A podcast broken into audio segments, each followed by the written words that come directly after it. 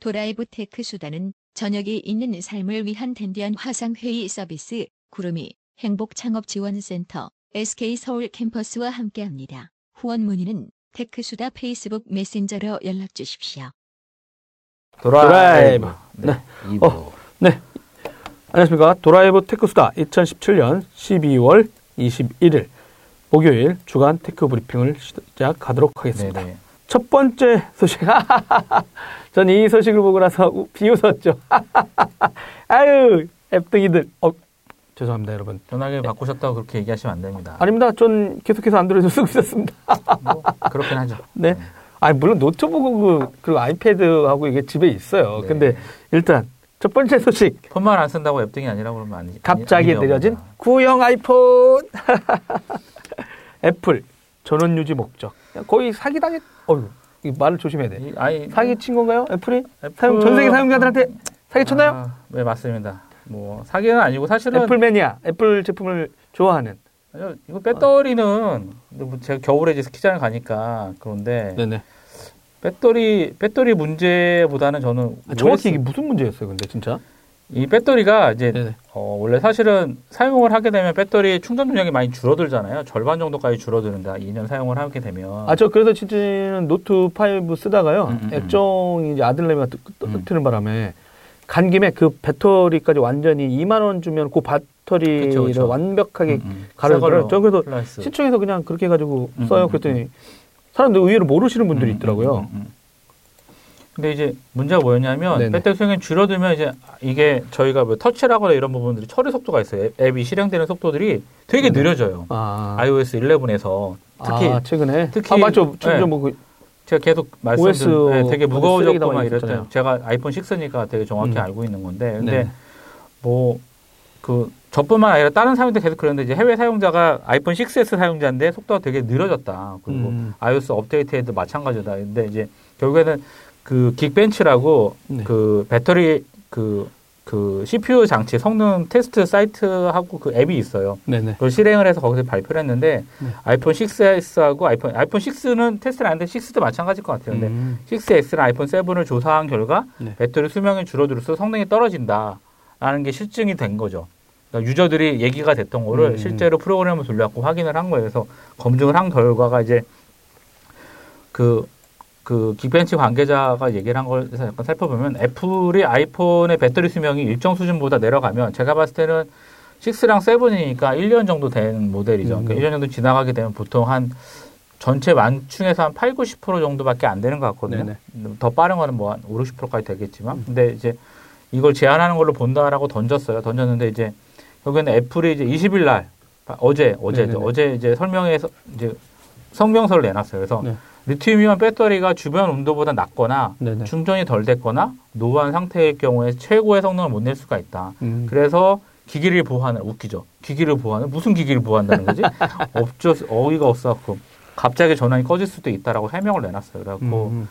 뭐 어찌됐든 근데 전원 관리는 스마트폰에서 가장 핵심이잖아요. 그리고 예전에는 음, 음, 음. 뭐몇 퍼센트가 충전이 돼 있지 않으면 오히려 OS 업그레이드도 안 되게 했잖아요. 음, 음, 중간에 하면. 뭐 그렇죠, 그렇죠. 근데 그 다음은 그 켜- 당연히 되고. 전원이 얼마 남아 있는지 그리고 또 이 애플리케이션이 음, 어느 음, 성격인지는 음, 음, 음, 파악하고 있었는데 문제는 오 자꾸 배터리가 얼마 안 남았더라도 그래도 음, 20% 있어도 성능은 느려지면 안 되는데 그 성능이 느려지게 했다는 게 문제잖아요 지금. 음. 그렇죠. 성능이 떨어지는 거죠. 음. 그러니까 사용자들이 쓸 수 쓸 수 없을 정도로 되게 느려졌기 때문에 이거는 뭐야?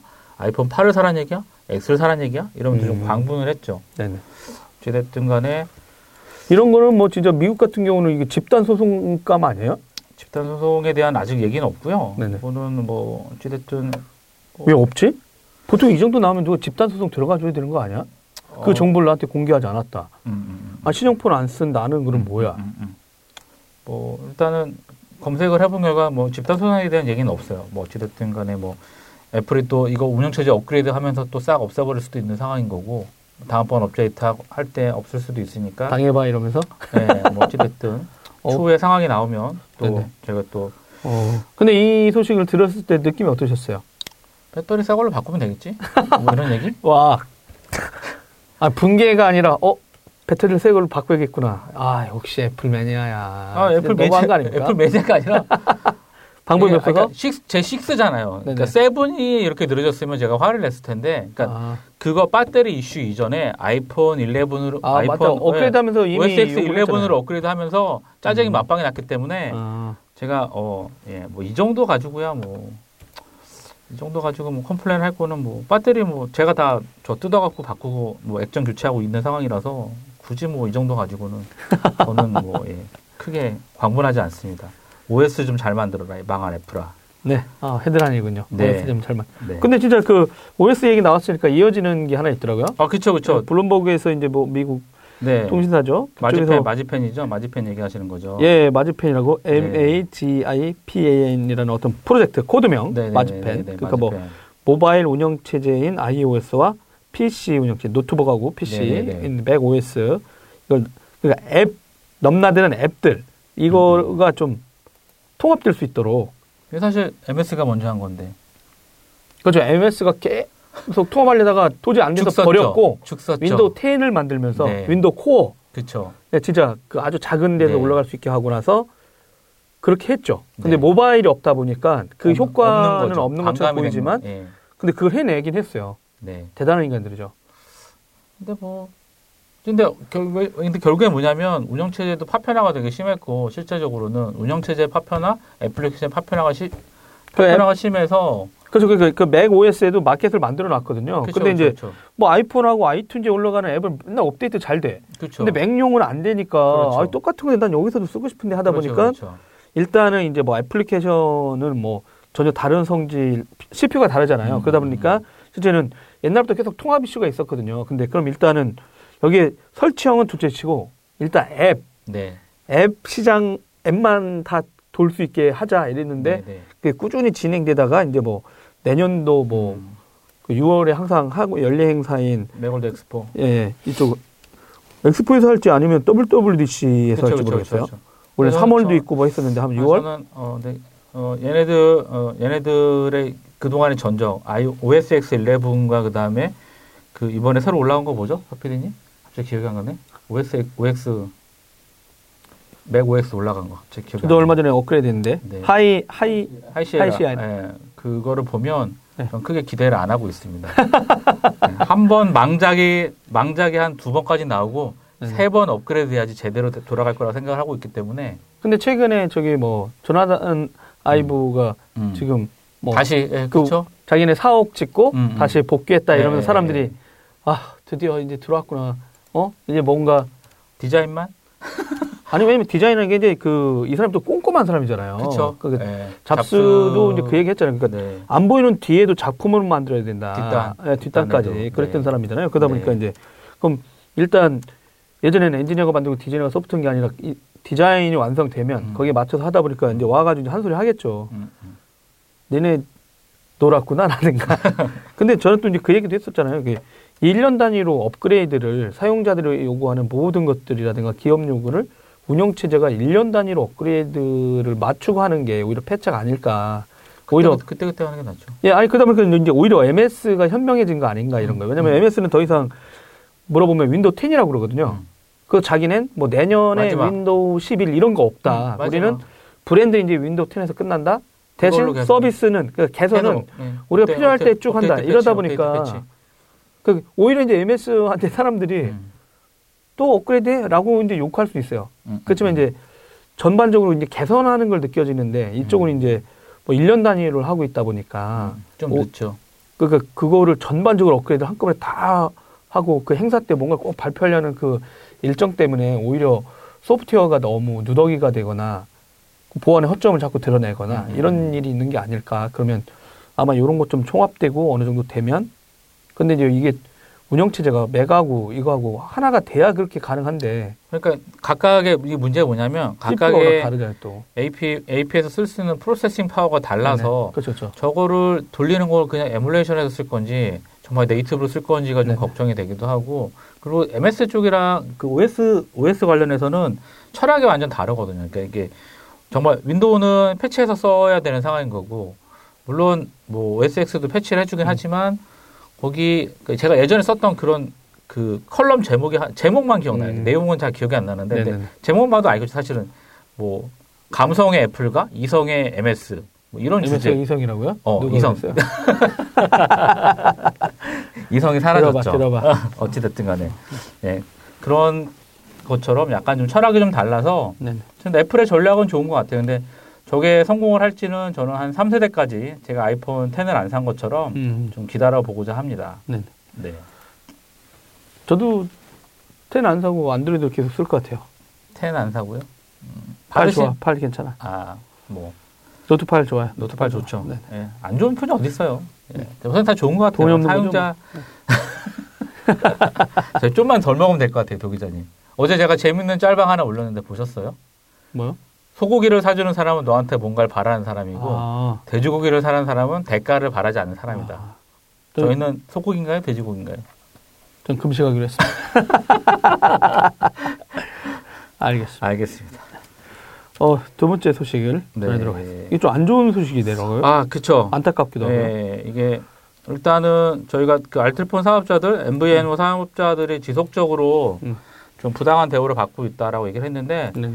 얼마 전 사고가 있었어요. 그 김포에서 이제 작업자들이 사고가 나서 이제 어, 구조를 구조를 요청을 했는데 네. 또 이런 얘기를 했네요. 뭐 어디에요 위치가 얘기를 했는데 전화기가 끊겨가지고 얘기를 못했어요. 근데 이럴 경우에는 보통 GPS를 GPS 찾아가지고 찾으면- 삼각법을 해가지고 찾아가잖아요. 근데 네. 되게 재밌는 게 이분이 사용하신 전화기가 별정 사업자니까 MVNO인 거죠. 알뜰폰 음, 사용자인데 아이고. MVNO는 그 별정 통신 사업자들의 경우에는 신고자의 휴대전화가 휴일이나 야간에는 신원조회가 불가능하대요. 왜 그런 거예요? 이 별정 통신 사업법이 그렇게 돼 있어요. 그러니까 원칙적으로는 그 어, 정규통신 사업법에 들어있는 내용인데 이것만 봐도 얼마나 좀 엉터리가 엉터리 법이라는 거죠. 이 자체만 봐도. 그래서 결국에는 뭐 구조를 늦어져 가지고 결국에는 뭐 못해서 사망자가 결국에는 이제 사망을 하신 거고. 네.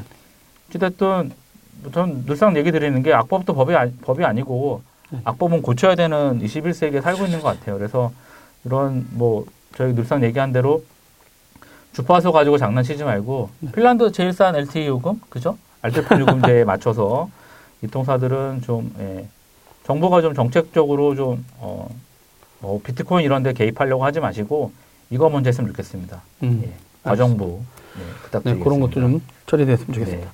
아, 그리고 세 번째는 제가 짱, 잠깐 살짝 아, 한 네. 뉴스인데요. 아, 뭐 드디어. 지나가는 뉴스로 이번 어, 그러니까 저희들이 오늘 저기 결산 네네네네. 방송하면서 이제 그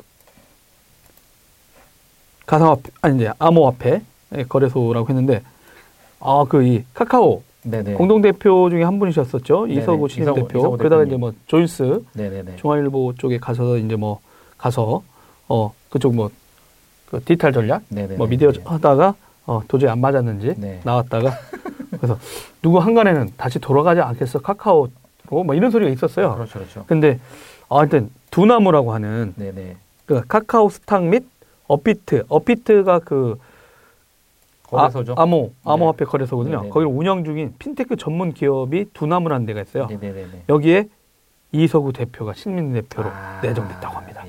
축하드립니다.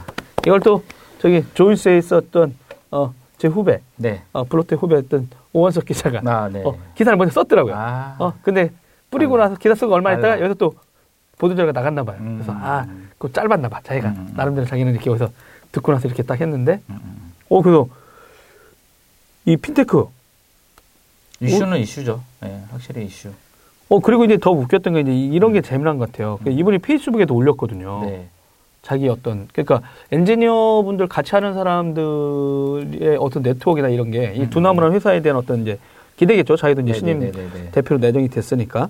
어, 그래서 이제 뭐 암호화폐 시장과 블록체인 산업의 비전과 함께 두나무의 글로벌 성장 가능성을 보고 신임 대표 자리에 오르게 됐다. 음, 음, 음. 그러면서 이제 요 회사가 그래서 어 두나무 이거 뭐야 했더니 이제 업비트 출시 후 첫 공식 기록을 발표해 화제를 모은 바 있다. 업비트 회원 수 120만 명, 네. 어 일평균 이용자 100만 명, 동시 접속자 300만 명, 대박, 대박이야. 아 30만 명, 일 최대 거래액 10조. 음. 와 근데 진짜 엄청 큰 거래소네요. 그- 그렇죠, 그렇죠. 근데. 이렇게 보면 카카오가 이 시장에 뛰어들었다고 볼 수 있는 거잖아요. 그렇죠. 그리고 이미 넥슨이 그걸 인수했었고요. 그렇죠, 그렇죠, 그렇죠. 네이버는 안 들어왔네요. 네이버는 따로 어, 할까 말까 고민 중이라고 들었어요. 음, 들어오면 욕먹나? 그러니까요. 이거 그 아 아, 이게 또 함부로 네, 얘기할 이건 수가 없군요. 사실은 거래 수수료 베이스잖아요. 그렇죠, 그렇죠. 어 근데 이제 굳이 인프라만 잘 만들어 놓으면 수수료가 앉아서 버는 모델이네요. 그럼요. IT 서비스 업체 입장에서 보면 진짜 노다 노다지죠. 운영 경험하고 이 좋은 네. 개발자들만 네. 있으면 좀 그리고 아까 말한 이제 글로벌 네트워크의 어떤 그 암호화폐에 관련된 네트워크 음, 음. 이게 잘만 꾸려지면 포탈들이 딱이죠, 사실은. 그러네요. 네, 글로벌 서비스에 어, 뭐 경험도 있고 자기가 다 했었으니까 있고. 네. 인프라도 거의 비슷하고 네.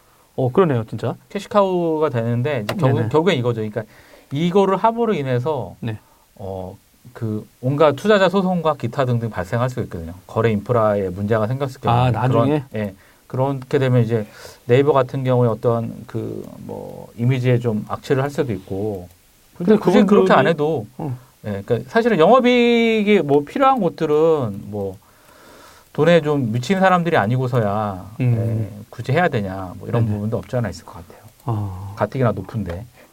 그러니까 뭐 업빛 같은 경우는 뭐 최다예요.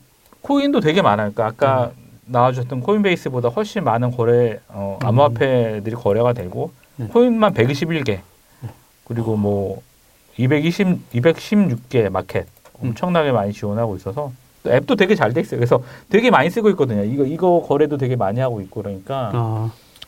어, 아 그리고 뭐 이제 페이스북에 입장을 또 밝히셨어요. 네네네. 두나무 사회이사로 계신 뭐 플랜트리의 강준열 대표, 네네. 또 이제 두나무의 송치영 대표, 음, 음, 뭐 김영년 CSO 음, 음, 음, 의 합류 제의를 받고 음. 다시금 가슴 뛰는 도전을 해보기로 했다. 음. 뭐 두나무를 글로벌 기업으로 성장시키는 멋진 여정에 참여를 허락해 주신 송 대표와 김 SCO께 감사드린다. 이런 얘기를 하셨더라고요. 네, 진짜 판이 커지는 건 사실인 것 같고요. 음. 유능한 인재들이 이제 맞아요. 아, 인터넷 서비스 기반의 새로운 것들 어떻게 보면 이제 일단 뭐 말한 대로 암호화폐 쪽에 이 시장이 크긴 했는데 이제 블록체인 블록체인이 기반한 핵심이죠. 예, 블록체인으로 뭔가를 할 수 있는 네네. 그런 그래서 비즈니스. 일단은 비트코인은 엄청 꺾- 꺾고 음, 이제 음, 또 음. 다른 것들로 이제 인터넷 음, 기업들이 새로운 모델을 만들어낼 수 음, 있는지 없는지 지켜보는 것도 진짜 재밌겠네요. 음, 음, 음.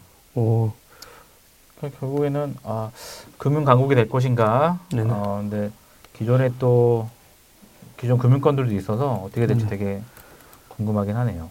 거기는 근데 안 되시는 거 아니잖아요. 뭐 근데 거기도 좀 많이 바뀌고 있어요. 왜냐하면 직원들을 많이 내보내고 있고 안에 전사나 뭐 챗봇, 네네. AI 이런 쪽으로 많이 또 만들고 있어서 네네. 어, 근데 또 워낙 또 안정주의이기도 하고 음. 뭐, 뭐 금융이나 이런 쪽에서 워낙 안정적으로 가고 있으니까 근데 사실은 저희가 뭐 그 카카오페이나 뭐 이런 데만 일, 일하는 거 봐도 네. 그죠? 카카오뱅크 일하는 건 봐도 사실은 그런 쪽에서 좀 혁신이 먼저 일어나는 것도 사실이기도 하고 또 열심히 잘하고 있으니까 네네.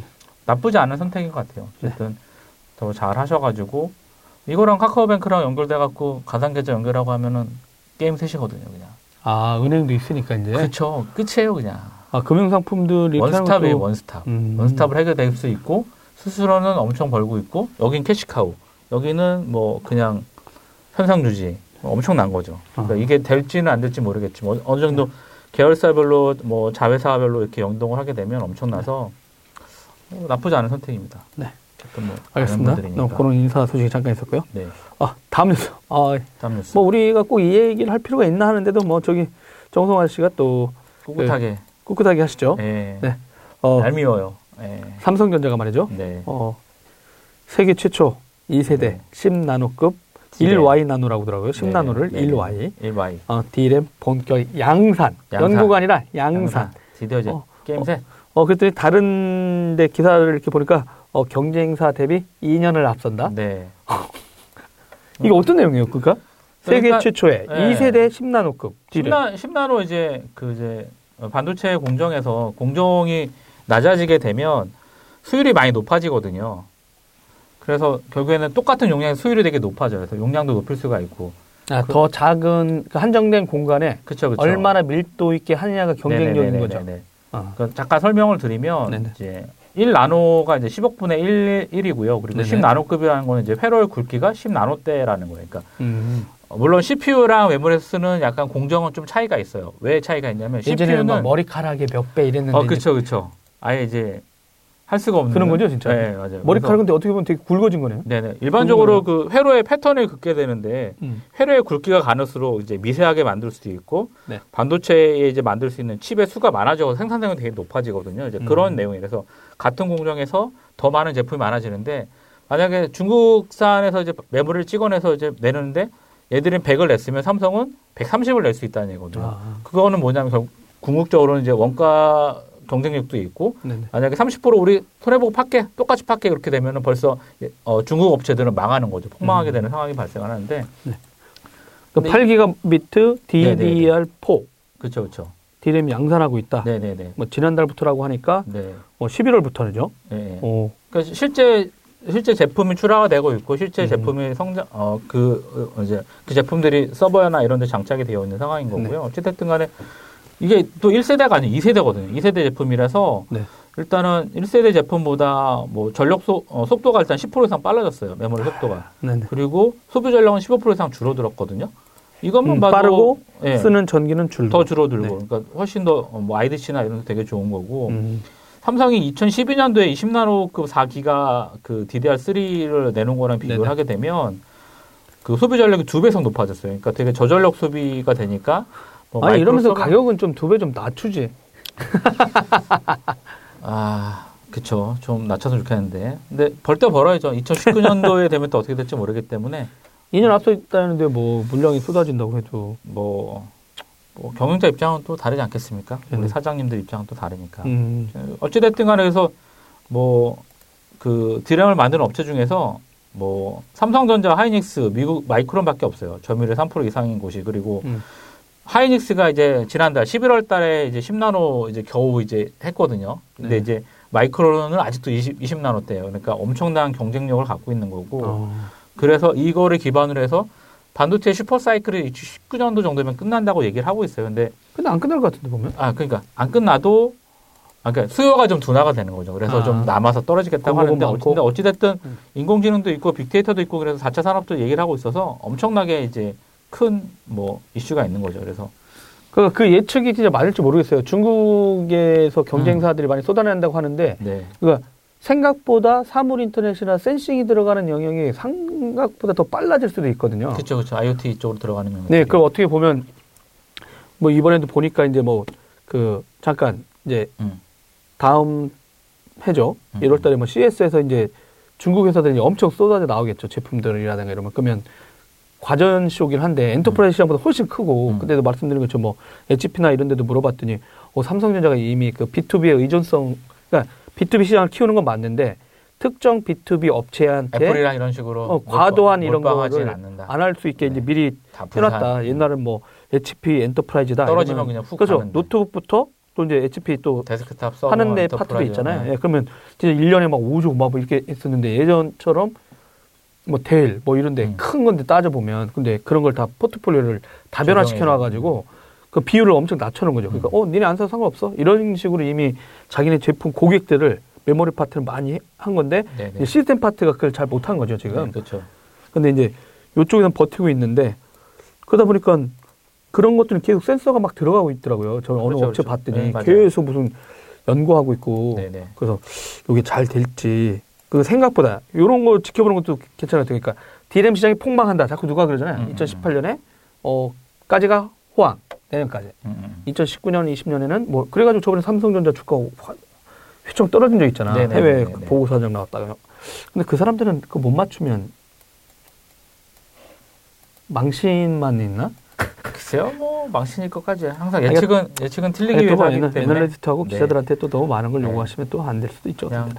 현실을 즐기라고. 네, 네, 근데 역시. 삼성전자가 일단 반도체 음. 어, 막강으로 지금 하고 있다는 근데 소식. 정말 이게 대단한 게 뭐냐면 삼성전자 영업이익이 2019년도에 29조 2천억이었거든요. 네네. 2017년도 올해 이제 55조가 돌파가 확실히 돼요. 음.